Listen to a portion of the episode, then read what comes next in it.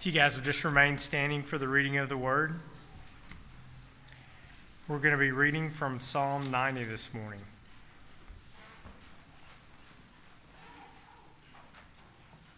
Lord, you have been our dwelling place in all generations. Before the mountains were brought forth, or ever you had formed the earth and the world, from everlasting to everlasting you are God.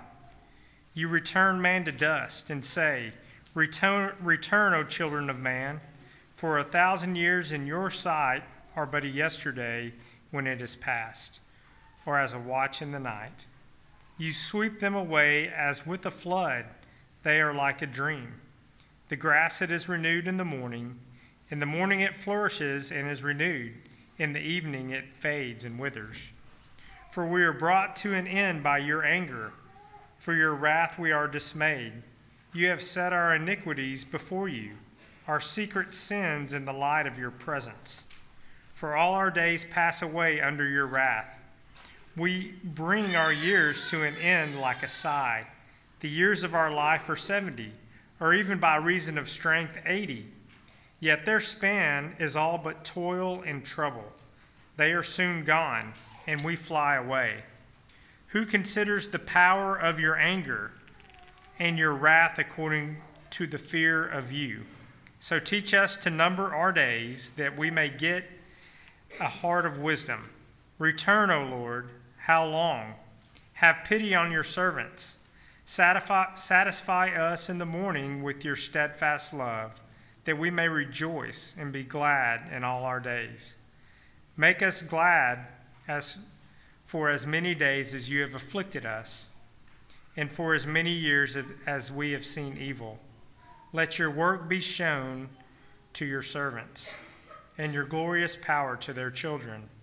Let the flavor of the Lord our God be upon us, and establish the work of our hands upon us. Yes, establish the work of our hands. This is the word of the Lord. If you would bow with me. Father, we thank you for your word, for the wisdom in it. We thank you for the Psalms. We know that they are um, part of the wisdom literature to help us grow in ways that we need to grow and to develop in, in areas that we need to develop. And so we pray, Lord, today that we would leave here with um, hearts of wisdom. I pray for those who may have a tendency just to not pay attention. I pray that you would bring their minds and hearts to attention and to consider uh, the wonderful things that you have for us. In Christ's name, amen. Some of you have heard of the song Live Like You Were Dying by Tim McGraw, maybe. I don't know. If you haven't, it might be worth listening to. Um, it's interesting, though, there's this man in the psalm, I mean, sorry, in the song, Wait, we are talking about the Psalms, not this song, right? No, I'm just kidding. There's this man um, who uh, basically gets bad news about his health and is facing his mortality. And um, in the chorus of that song, or whatever that's called, he said, I went skydiving, Rocky Mountain climbing. I went 2.7 seconds on a bull named Fu Manchu. Y'all heard that? Maybe you remember? Okay. Anyway, um, at the end of that, he kind of says that I loved deeper, I spoke sweeter, and I gave forgiveness that I'd been denying. So I think the end of that was better than maybe the beginning because I don't think it's just go to your bucket list, you know. But Moses is going to help you face this morning the fact that you will die. And he is going to take you before the Lord and allow you to see why you will die and then where you should put your hope in light of that. And so that's what we're going to be looking at today. And um, I, I think you, you want to, to say to yourself, yeah, when we have those thoughts of our mortality, we, we don't want to go directly to what are the things I always wished I had done in this life, but instead to be driven to the Lord to see and to consider Him and the place that you're in. So, uh, hopefully, that will be helpful for you. This morning, you are going to see God's wrath and God's mercy. If you've read the Bible a lot or been at this church, we've talked about it regularly, where we have the promises and the warnings of Scripture and how they help you uh, move forward through life. And so, as we get started, I want to look at some stuff before we kind of get into the meat of the text. I just want you to see this is a prayer of Moses, the man of God. And so it's interesting because you're thinking, like, why is Moses at this point in the Psalms, like, you might think, why is this placed here? And hopefully, you know, I can explain that to you a little. If you remember, um, Moses had, uh, with the people, there was a time when um, he went up on a mountain for 40 days and 40 nights. When he comes down, they kind of thought he had left and wasn't maybe coming back at all. You know, maybe he was killed in the presence of God's glory or, you know, he just didn't exist anymore. Whatever they may have thought, uh, they kind of went off the rails. And um, he comes down, he hears all this calamity, and he thought, oh, there's a war down there. And when he comes down, it was like, no, there's no war. It was kind of like they had been in idolatrous worship with the calf, and then they kind of got up and were in a place of probably uh, practicing some kind of immorality. It was a wild party. And so that's kind of where he was, that's what he was faced with. And the Lord responds saying, like, I'm done with these people. They're stiff necked, they're hard hearted. I can't deal with them anymore. And um, I'm, I'm just going to consume them and start over with you. And so Moses is sitting there, and some of you might say, well, that would be a good idea, you know. But if you read about like Noah, where there was a start over, you understand, you know, that's uh, not necessarily what would work. But also, um, what you see is Moses stands in the gap for those people as a mediator. And he stands there and he says, Lord, don't you know your, your glory, your name, your renown is going to be questioned by the nations if you don't stay with these people and keep them to the end. And so, for your name's sake, just uh, please, Lord, uh, hold fast to what you promised. Remember, they are your people and move forward. And you see that mediator kind of relationship, which reminds us of Jesus standing between us, where we're sinful people.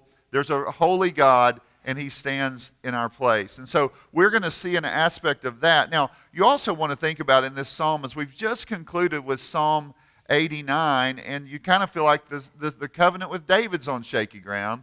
And in this psalm, it seems like the covenant with Abraham's on shaky ground because the people are so wicked and they're so sinful.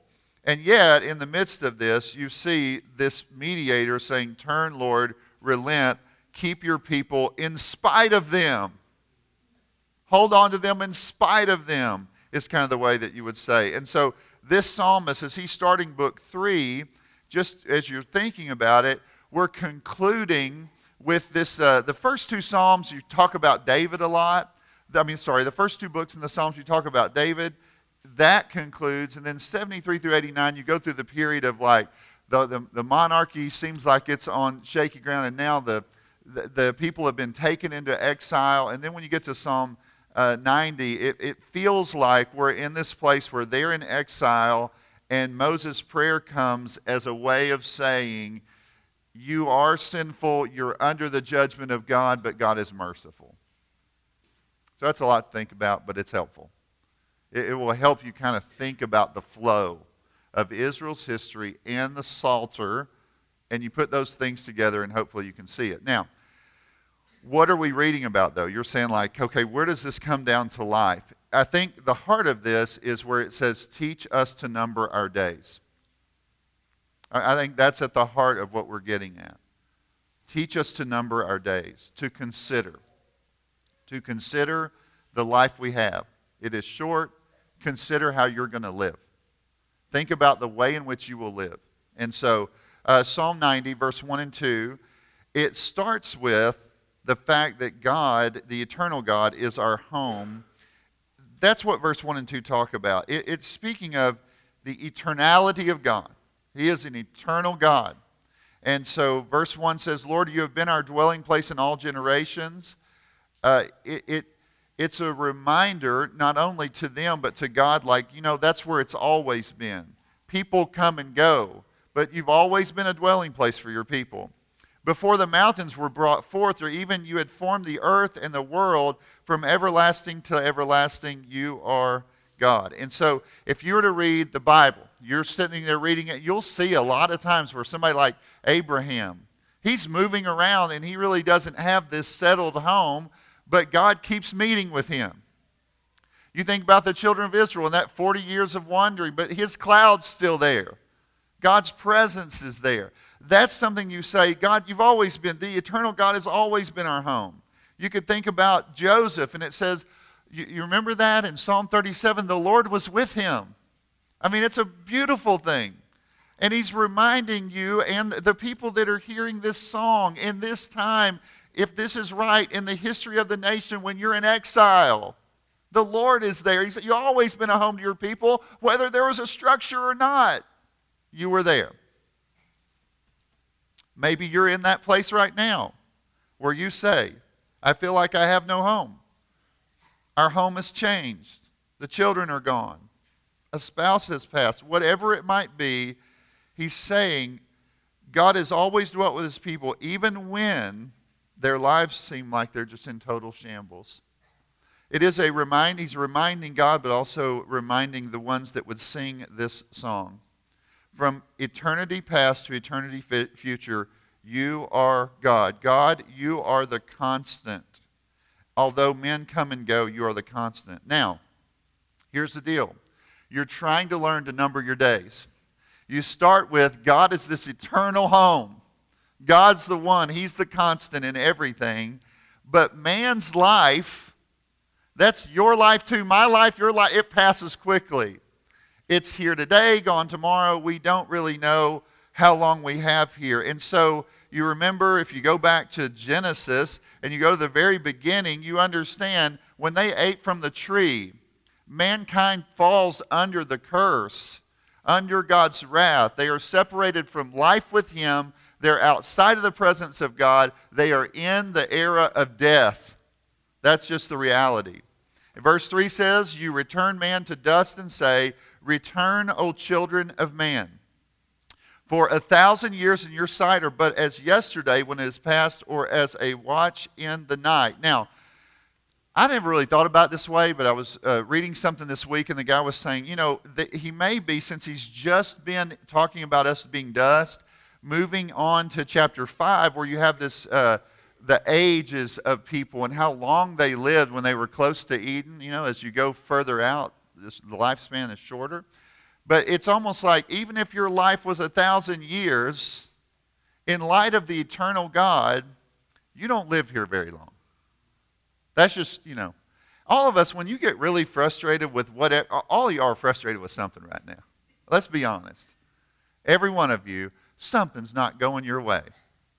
But in light of eternity, in light of eternity, your life that you think is so big right now, in a blink, it's going to be gone. And the only thing that really matters is that you will be standing in the presence of God, accepted. I mean, that's really, that's the greatest longing that should be in your heart. And so, um, as you're seeing that, I think it's important to notice that and keep this in your mind. Verse 5 and 6 You sweep them away as with a flood. They are like a dream, like grass that is renewed in the morning. In the morning it flourishes and is renewed. In the evening it fades and withers. Now, what's he talking about? He's talking about your life.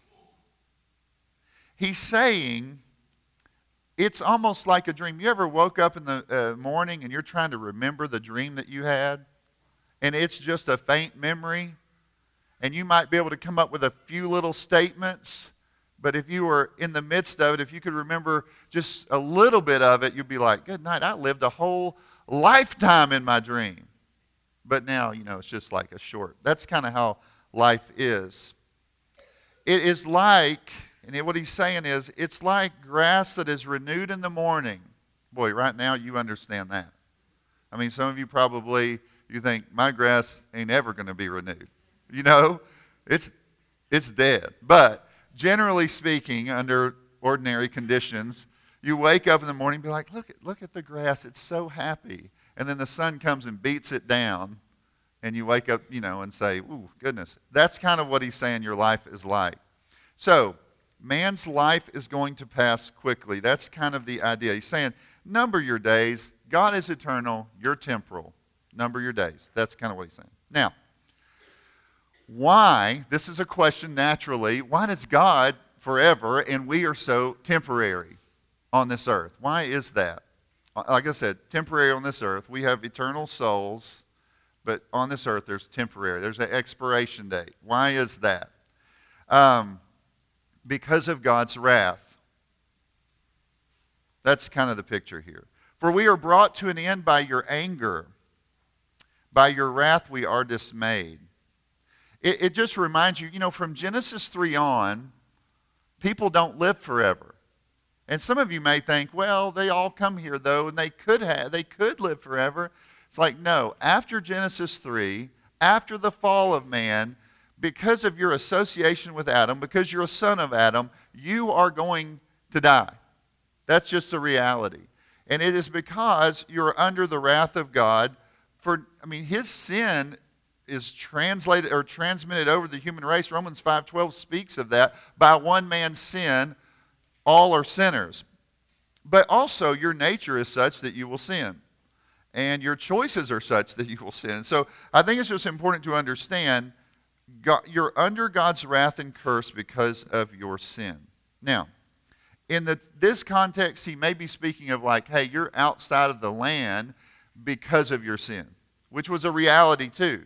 But we just kind of have to understand if you're to study sin in general, all those things are true. Now, verse 8 You have set our iniquities before you, our secret sins in the light of your presence. Now, it gets real personal here. Because what he's saying is, and y'all all have sin. You have sin that other people may not know about, but it exists. And God's, when the, when the light of the glorious truths about God come to bear, you, like Isaiah, will say, Woe is me, a sinner. Uh, like nobody can really see the holiness of God and say, Oh, look at that wonderful light. I'm clean. I'm good. Nobody's saying that because you understand that there are these dark sins that God's presence, His light, shines on those things, and you can see clearly.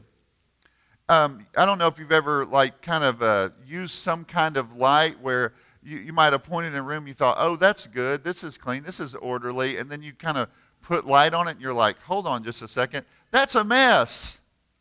That's what God's presence brings to you.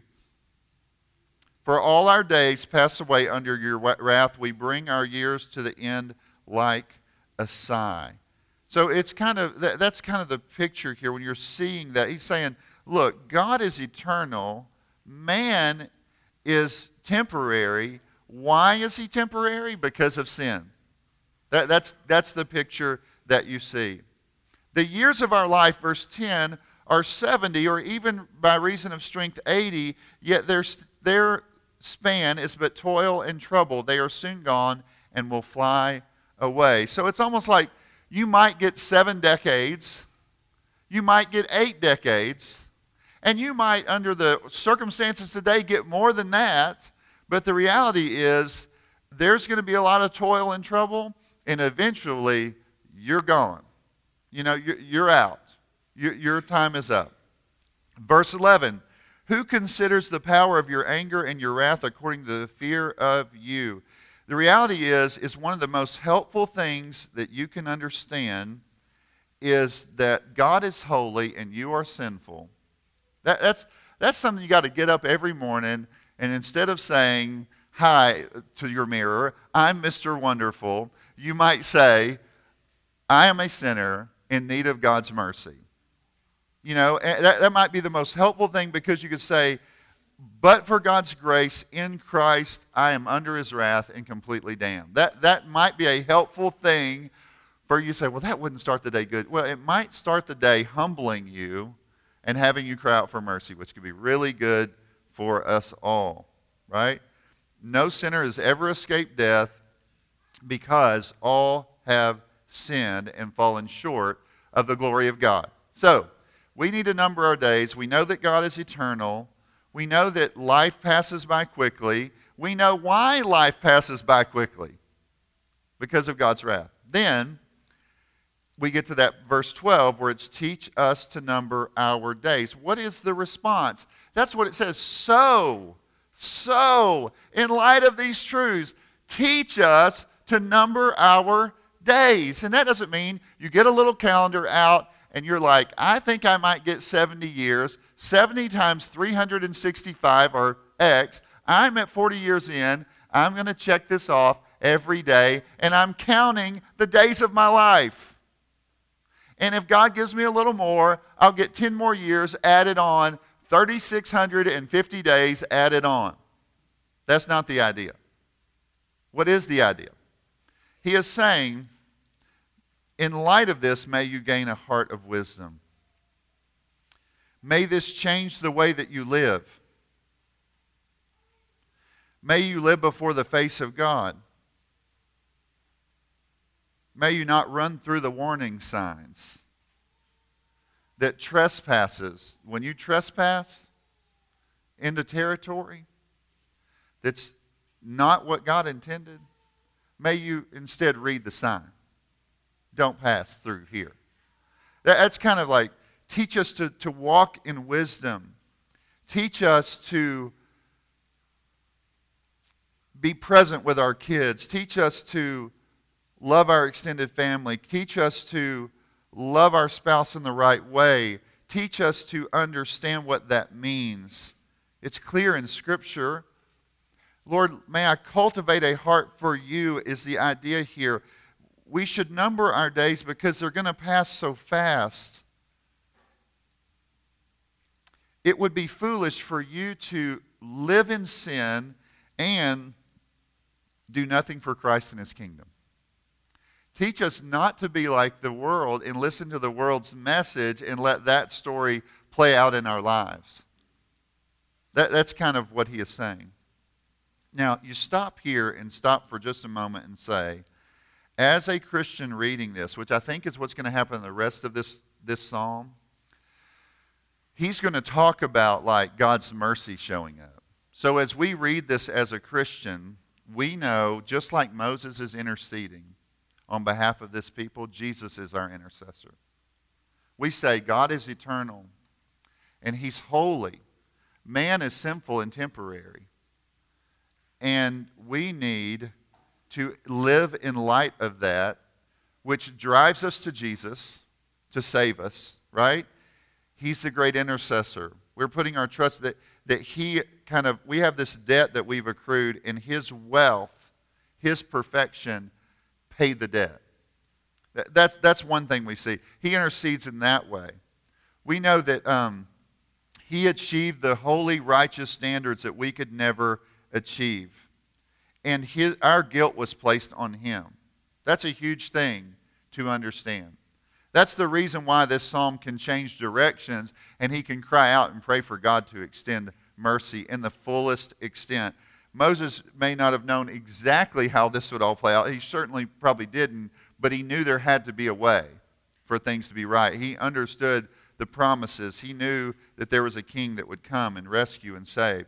And so only Jesus is to, able to save us, to rescue us, to stand in our place, to be the mediator between God and man we all need to reaffirm in our minds. We need to let Him, in, in our minds, we understand that He liberates us from the power of darkness, He pays our debt, and He is our great substitute. All those things need to be told to us. So, we say God is eternal and He's holy. Man's life passes quickly. The reason it passes quickly is because mankind is under God's wrath. So, in light of that, we first part Live in light of that. Change the way you're living. Be, be walk in a different way. Teach us to kind of walk in wisdom, Lord. We want to not say when it says like don't trespass, we need to be like, I don't want to go that way. And it says this is the road to life, I do want to go that way. Even if everybody around me's not. Even if I think, well, they're not, I don't have to. No. I want to walk in the ways of the Lord. Now, the other thing is, I think the second part of this prayer is a series of kind of short prayers. Is let's look at verse 13. There's five kind of brief prayer statements. Return, O Lord, how long? Have pity on your servants. He's saying, Restore us. When they went into the land, you know, the kings kind of like fell and everything's crushed and they're drug over into uh, Uh, Babylon and they're there over in that place. It was like they were entering death. Ezekiel speaks of it as like the bones need to come back to life. It, it, it speaks of it as like you need to be brought from death to life. You, you're, you're under God's wrath and curse. You've experienced this death. You need to be brought to life. That's kind of the way Ezekiel will talk about it. Verse 14 Satisfy us in the morning with your steadfast love that we may rejoice and be glad all of our days. What's he saying? He's like, God, remember that covenant love? We know what it's like to be under your heavy hand. And you and I could say, we know what it's like to be under God's wrath and curse. And yet, the gospel came in and we heard it and it quickened us. It brought us to life. We were dead in our trespasses and sins, and He brought us to life. And so he is saying, help us experience that. The wise live in such a way that they testify to everyone that the only thing that will satisfy your soul, the only thing that will bring joy and, and happiness to your soul is the steadfast love of the Lord in the Lord Jesus Christ that is demonstrated in his work on our behalf. The third part to this kind of prayer or little statement is Make us glad for as many days as you have afflicted us, and for as many years as we have seen evil. So there's this prayer of bring restoration. Life is, our lives are in shambles. Everything is broken. Our sins are heavy and, and, and, and unbelievably weighty. And like, well, the scripture speaks of like, you know, the, like restore what the locusts have eaten. I think that's in a temporary sense. Sometimes we're praying that. And I think also in an eternal sense, we're praying that. God, we've known what it's like to be under your wrath and curse. We've known the sorrow. We've known the brokenness. Lord, restore it. That, that's why the early church would say, Maranatha, our Lord comes. Because when He comes, restoration comes with Him. When He comes, sorrow and death and, and darkness and, and sadness and depression, and anxiety, when He comes, everything's made right. Everything. And so I think it's important to understand that. This Christianity tells us that God is going to answer this prayer. And not just answer it for 70 years of goodness, but 70 years is not even in comparison to what he's going to do for us. He, etern- he promises an eternal home with him. Part four to this prayer Let your work be shown to your servants and your glorious power to their children. One author said this is singular. It is singular work, not your works, but let your work. What is God's work? If you're to say, hmm, God's responsibility. What, what, what, what does he say? What does he tell us? What is the ultimate thing in the whole Bible? What's it about? It is about redemption. Let the fullness of redemption show up.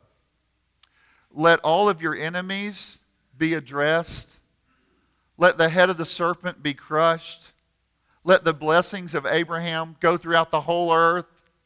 Let all the things that you promised, let the Davidic throne be, be held by someone who will hold it forever. Let, let that be true. Let that come to pass. Let your work be shown to your servants and your glorious power to their children. Let all the promises, all the things we're waiting for, all the stuff where we say, well, we know Jesus has already come, but like, I want the not yet of that. I want the fullness of that, is the idea. Fifth prayer statement. Let the favor of the Lord our God be upon us and establish the work of our hands upon us. Yes, establish the work of our hands. It's almost like saying, Lord, you are eternal. and we are eternal. We want to be with you, and we want the work that we do here to matter. 10,000 years from now, I want to be reminded that I want to know the work that I did, I did to the glory of God. It mattered. It's kind of the idea. We, we've been reading through as a family Ephesians chapter 2 uh, lately. We've been in 2 10, uh, we just finished up at 2 8 through 10. And verse 10 says, For we are his workmanship, created in Christ Jesus for good works, which God's prepared beforehand that we would walk in them. So it's like, it's, it's a way of saying, while I'm on this earth, let the things that I'm doing have eternal consequence. And let me see those and be reminded of them. It, it's, it's something of 1 Corinthians 15 where it says, Therefore, my beloved brothers, be steadfast, immovable, always abounding in the work of the Lord, knowing that your labor is not in vain. So, where, where do we start here? We started and said, you know what? God's holy, He's eternal. Man is temporal. Why is he temporal? Because of his sin. That's why he's temporal. That, that's why he's in the state that he is in. So, teach us to number our days, that we might have a heart of wisdom.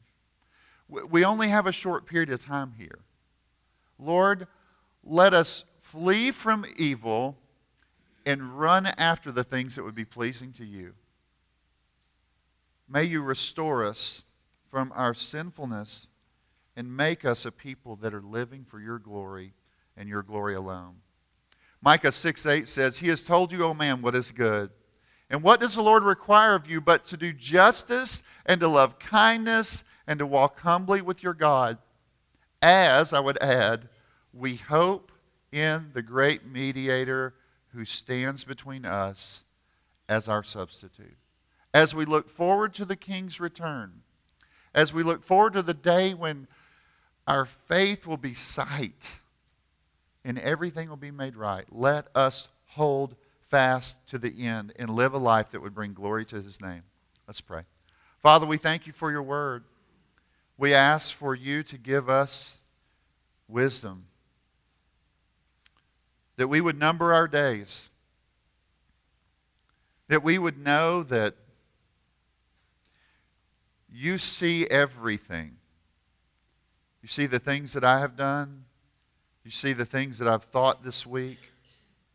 You see the acts that I've done. All, those things. You see the way in which I have spoken to my family. You see every aspect of me. You see the things that nobody else sees. Lord, I pray that I would keep that in mind as I live. I also pray that we would keep in mind that there is a promise of a steadfast love that endures forever for all who are in Christ, a covenant love, a love that will never fail. May we hold fast to that and understand that you are a God of wrath and a God of mercy. And both of those things come to a head in the, in the gospel when on the cross Jesus took our place and his perfect righteousness is given to us. We praise you for that. In Christ's name, amen.